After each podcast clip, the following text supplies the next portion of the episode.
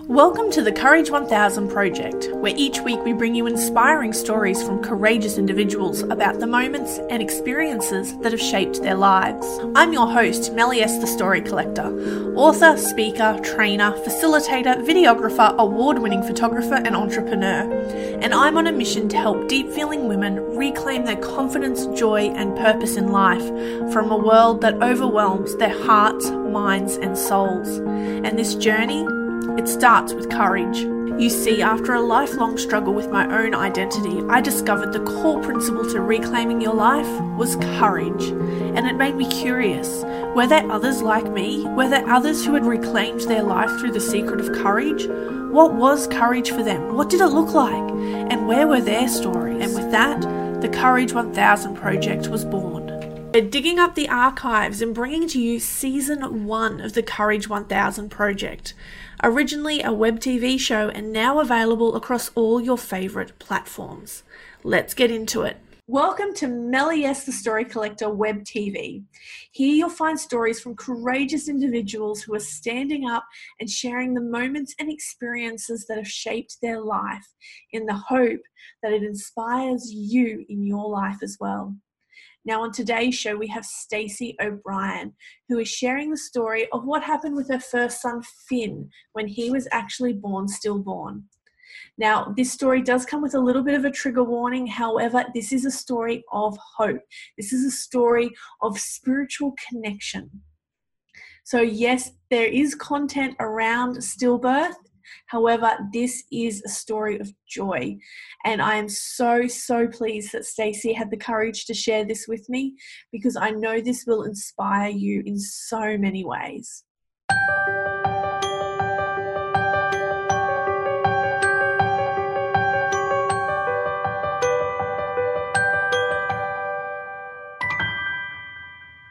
story is important because it created me um, more than anything.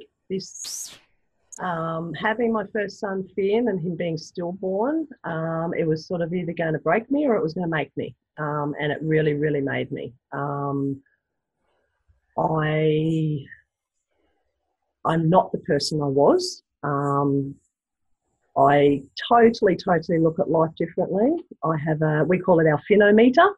Um, you know, it's it's like a, a radar that you know, if, if everything's getting too hard, you sort of have this, well, how can it be harder than that? You've been there, so just get on with it. So even though we still do hard stuff, it, it has that radar where we just sort of pull ourselves up a bit with that. Um, so that's I'm very grateful for that because um, I probably just soldier on a little bit more than I used to. Um, but I work with an angel. You know, my son has made it extremely clear that this is why he didn't stay in a physical form because we just do so much work the way we do it now. So yeah. it, it, was part of the deal, you know. Um, the writing I do, I do it in the dark with my eyes closed, with a pen on my on my chest on the paper, and he drops words into my head and we put those into magic for people to heal. So how do you say no to that? Like yeah. it is. It's very cool. Like it blows people away how I actually write. Um, I've very, very rarely, I think I've only really written one chapter sitting up and actually putting it on the lines of the paper. Yeah.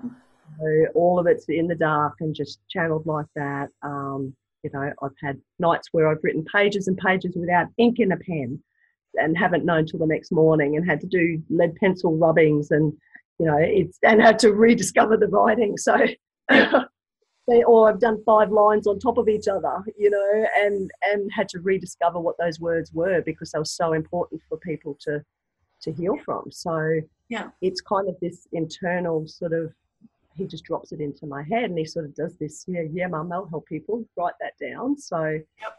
uh, and that's been happening since three days after I had him. Oh, okay. Yeah, three days after I had him, I just had to piece it all together um, because there was something really funky that happened in the labour. Uh, I literally was senseless. I, all my senses were switched off, and I literally wow. was having sort of groundhog day sort of thing. Um, and I would, I would, um, I had my mother on my right hand side here pressing a pressure point. I had my husband giving me a glass of water on my left, and my sister at the end, and a nurse saying, "Oh, she's she's off the chops on the on the gas." And I'd sort of, "No, I'm not," and then I'd I'd trip back into a circle and not come back out, probably for about an hour, and wow. the same thing the same thing would happen.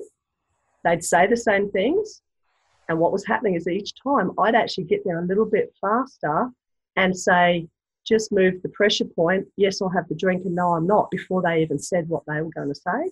Yeah. So was, I'm like, oh, this is happening. Like, and all I actually was able to speak at that time was to my mother. I said, this is where it begins. And now I've gone back in and done this other big loop. Yeah. So I wanted them to know something's going on here that none of you have anything to do with, but I'm in this wild circle, you yeah. know. Um, and I just think I, Finn or whoever switched me off, so I let it happen yeah. um, because I would have fought fought black and blue to for him to, to live and to survive and breathe. Yeah. Um, but I was just dulled to make sure that that didn't happen. Um, but we went on a wild ride as well. Yeah. So like three days after that, I'm sort of going. I had to ask questions. Was I having contractions? Yes, minute to minute. You know, for eight hours. Now that's just the second half. Yeah. Um, and you had all the, no idea this was happening. No. Wow. No.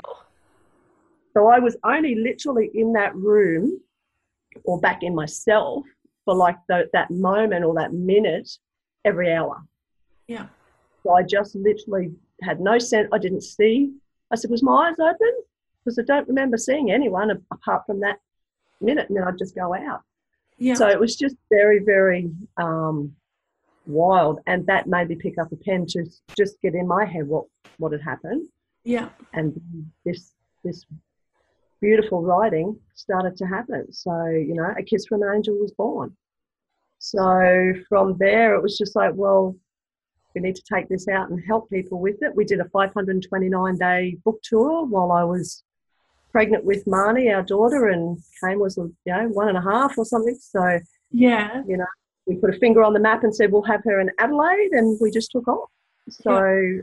and we took this book to Australia, to the world, and, and we gave away hundreds and hundreds and hundreds of copies of this book you know, yeah. at least 600 odd copies um, that we would meet people that had had the same loss and we'd just hand them a copy. Yeah. So, you know, and I love that part of it. I love the gifting part of that healing, you know. Um, now I've got e books that I can actually gift and I love that yep. part of it. To um, pass that message yeah. on further. Yep. Absolutely. Yeah. So, you know, to continue to have to tell that story, to share that story, yeah. Um, to share the connection I have with him now, wow. Yeah. You know, he went nowhere. And, and to help people to feel that and to reconnect with that. Uh, I say often to people that it's very much like, and I mean, only a woman can feel this, but it's like when they're when you're pregnant, when they're in you. You know they're there, you can sense them, kind of can't really feel them properly. Yeah. You just know there's another soul. You know, you know their presence. It's that exact same feeling. Wow. That is it. That is absolutely it. Yeah. And it's learning to trust that that you're not just nutty, um, and that you you you are. And see what he has done is he's he's communicating back to me, so it's making me realise, yeah, I'm not as nutty as I thought. Yeah. Um, or still on the radar, you know. but but you know, it's it's a wild ride. You know, we can we actually communicate with each other, and and he shares and he shows up. Yeah. So why would I not do it? You know, it's definitely a much cooler ride. Yeah, it really is. So, did you, you know, know that he was going to be stillborn, or was this? Not at all. No, no. I had a 16-hour labour, non-eventful. Um, he had obviously some sort of stress where he did a really big poo and breathed that totally into his lungs.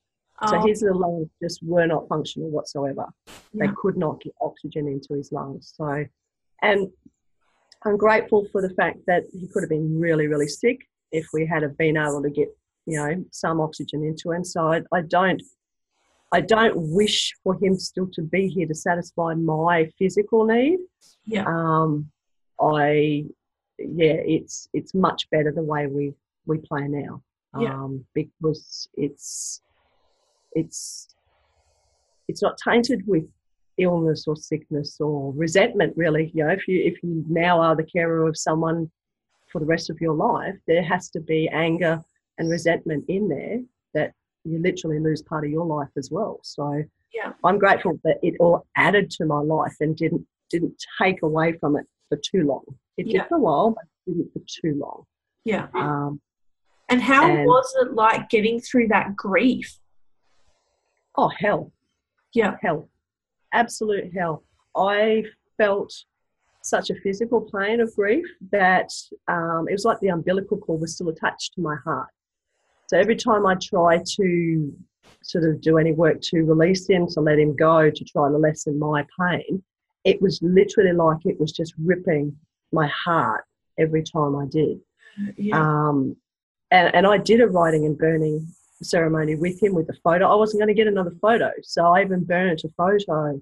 Uh, and I, I kicked his bum. I tell people with writing and burning, if, if, if a, a soul has passed, don't treat it like it's a hate list or it's a, it's an attack on them. I this is my tiny little baby, and I kicked his bum because he left yeah. because there was anger in me you know i was i was devastated so that i had to get rid of that so it wasn't that i was hating on him i was just handing him back what he could help me out with and take that off me you know and that's that's the way i believe that he could do that so and he has he absolutely has Yeah.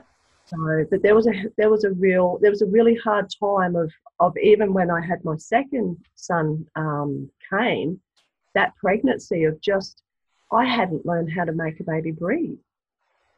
So for the last 10 weeks, especially, Mm. I was just like, well, uh, how do I learn that? I knew it was a reality that we all walk around breathing, so it happens, but I hadn't learned it. Yeah. So I literally did not know. So there's all this confusion in my head of, okay, so do I choose a cesarean to be handed my live baby? Is that the solution? You know, because I ended up having an emergency cesarean after 16 hours of labour. But it, that still wasn't a reality either. You know, it, it wasn't. uh, So control sort of really came into that last 10 weeks. Um, I even had to defin the house. I had to give this new baby Kane a space because all the house was all full of Finn photos. Yeah. So there was no sort of new, fresh baby space to come to. It was sort of not a mall, but it was, you know, sleeping baby photos everywhere. So um, I had to shift that. I had to give Finn a room and then allow Kane to have his. Yeah. Um, And did that yeah, any more grief, like having to go through that process of allowing space for the next child? yeah, yeah, it did, and and it it was not helped at the time um, by some of the hospital visits. Um, love love the midwives; they were awesome. This was actually sort of the the head doctors and stuff where you know they they want to they don't want it to happen again. Yeah. And I was literally faced with up to ten visits in that last Whoa. uh, no, sorry, uh, twice a twice a week for ten weeks. So twenty visits in that last ten weeks was what I was supposed to have. yeah. And I said, well, why? Because I'd done so much work to heal. I didn't want to feel like I was then back down into victim mode and and that I was high risk. You know, um, I wasn't blaming them, so I didn't need them to blame me. Um, but I was told, well, if you don't want to do this, we won't blame you if it happens again. So those sorts of had to put on a new mum. Oh, absolutely. Ten weeks away from having her second, hopefully live baby.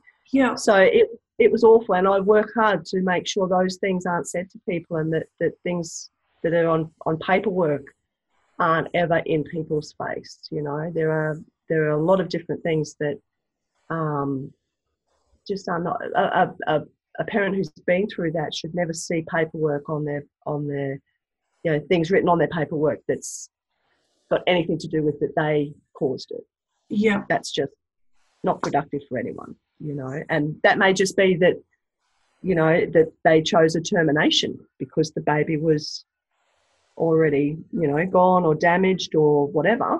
Yeah. Um, but the paperwork might literally almost say abor- abortion.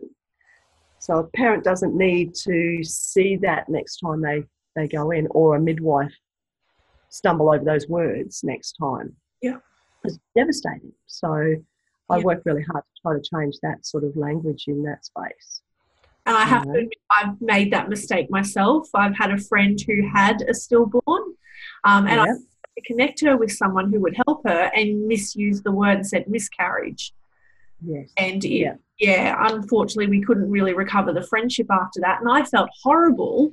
And Yeah, it wasn't on purpose, it was just a, not an understanding of how Yes. that affects people.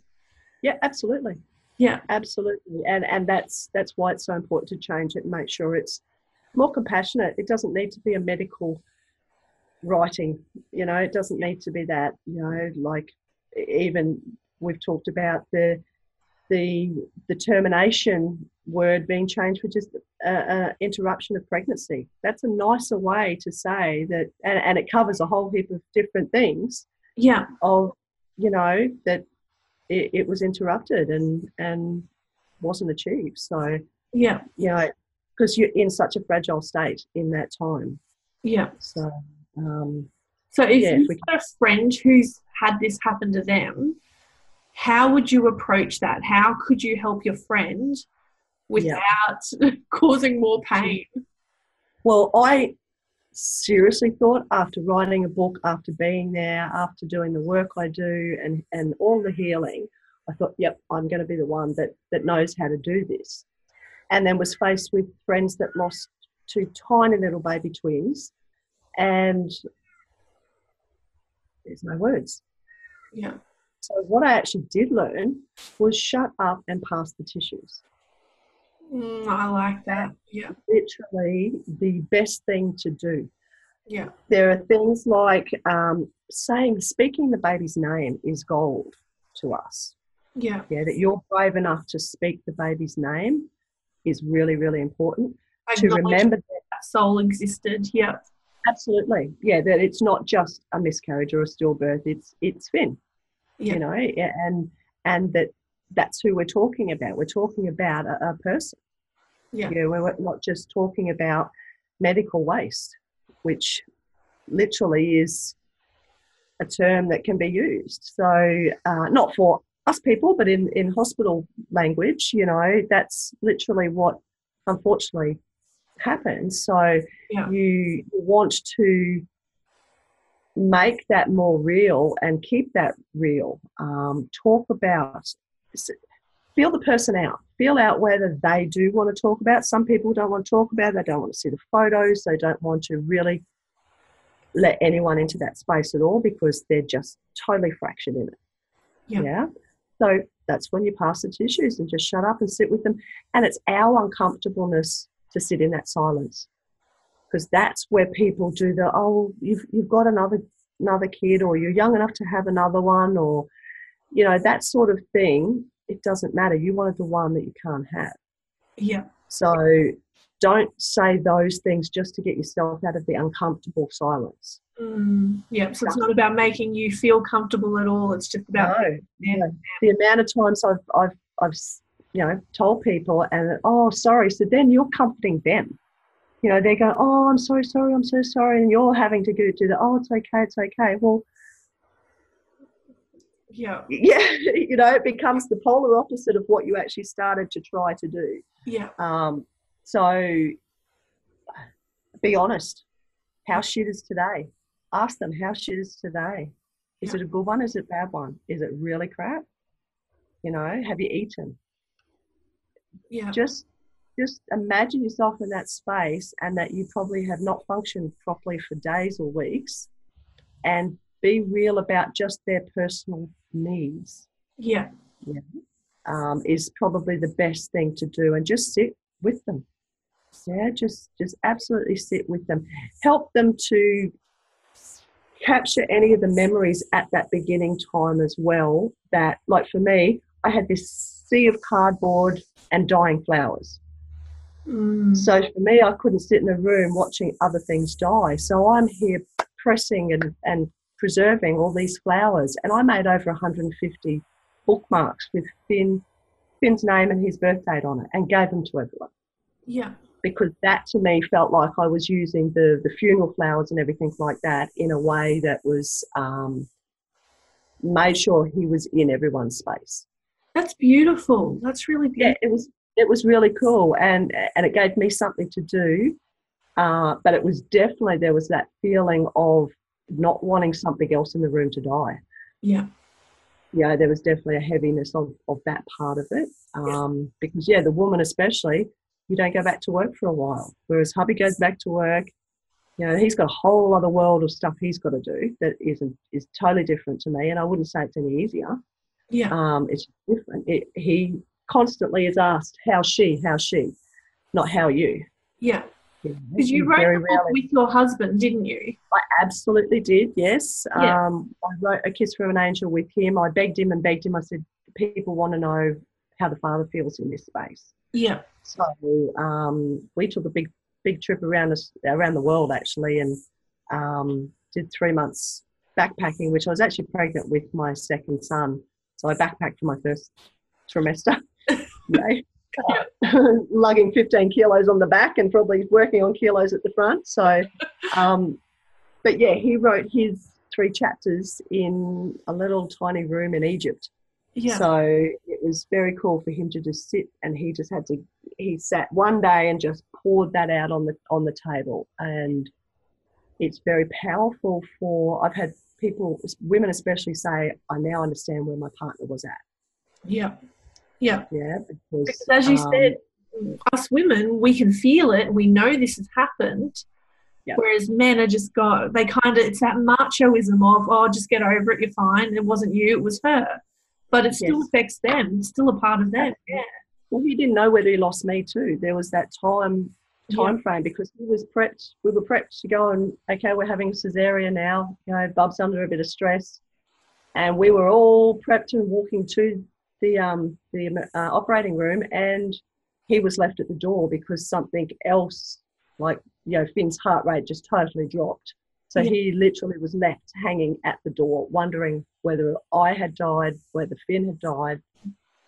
So he, um, yeah, he was left in that really awful space. And unfortunately, even on the second labour with with Kane, just was left at the door the same. So even though I had different things in my different pregnancies where it was like deja vu, yeah. he did too. So yeah. that second time he was left, even though he was about to go in, he just had to wait for a moment. He had to stand there in that space and revisit those feelings.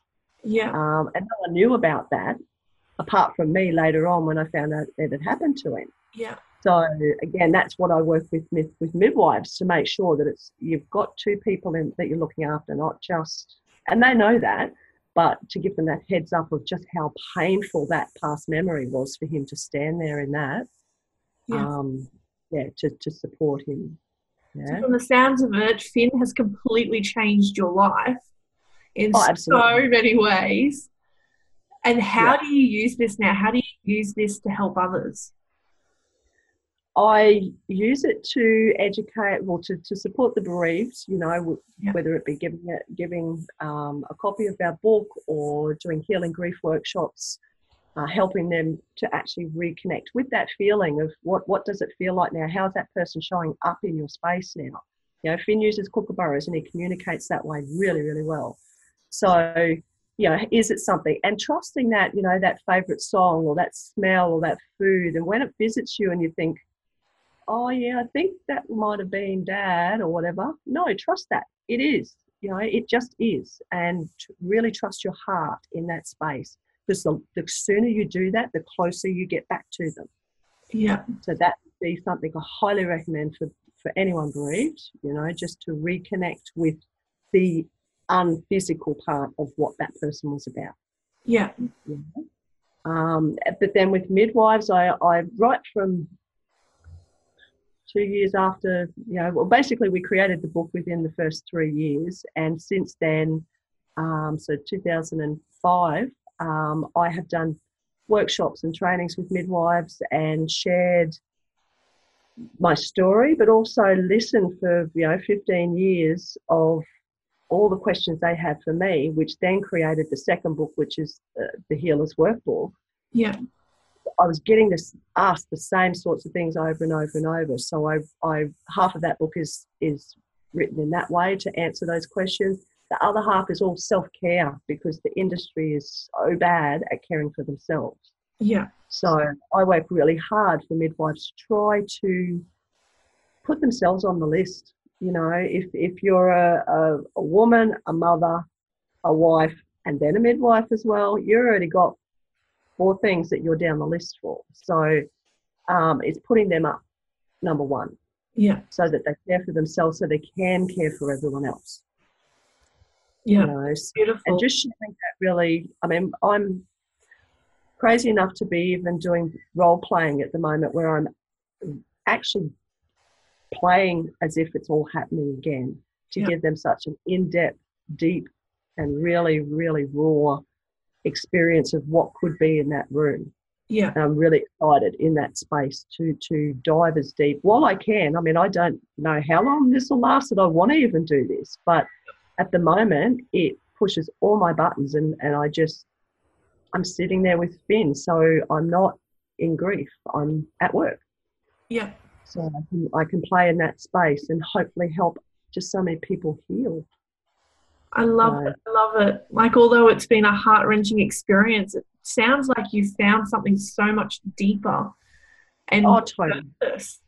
and, and I use that then in my my other holistic health work. You know, I'm a masseuse, I'm a fitness instructor. I work with mental health and suicide prevention, and and I do all those things because I was real close, um, and it's.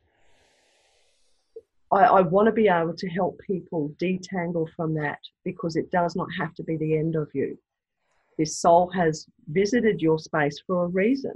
You know, it made me a better mum. So if that's what Finn came as a job, he really achieved that. I, I'm not the best of mums, but I'm. I know I'm a better mum. I'm a less clingy mum to my other kids because I know they're only on loan. Yeah. I know I they're not mine. They're you know I I cross my fingers that they like me at the end of the day. You know, like none of it's a given. I I I try to just be the best me so that that is worth them sticking around. So. Yep. Um, and I try to help people detangle from all of the different emotional stuff of life. You know, grief's just one big one, but I went through all of those emotions. Anger was one of the biggest, hardest, blackest times of, of my life. Yeah. But gee, I learned a lot. I learned a hell of a lot about myself and, and my body at that time. So if I can share that with people, that's just what I'm meant to do.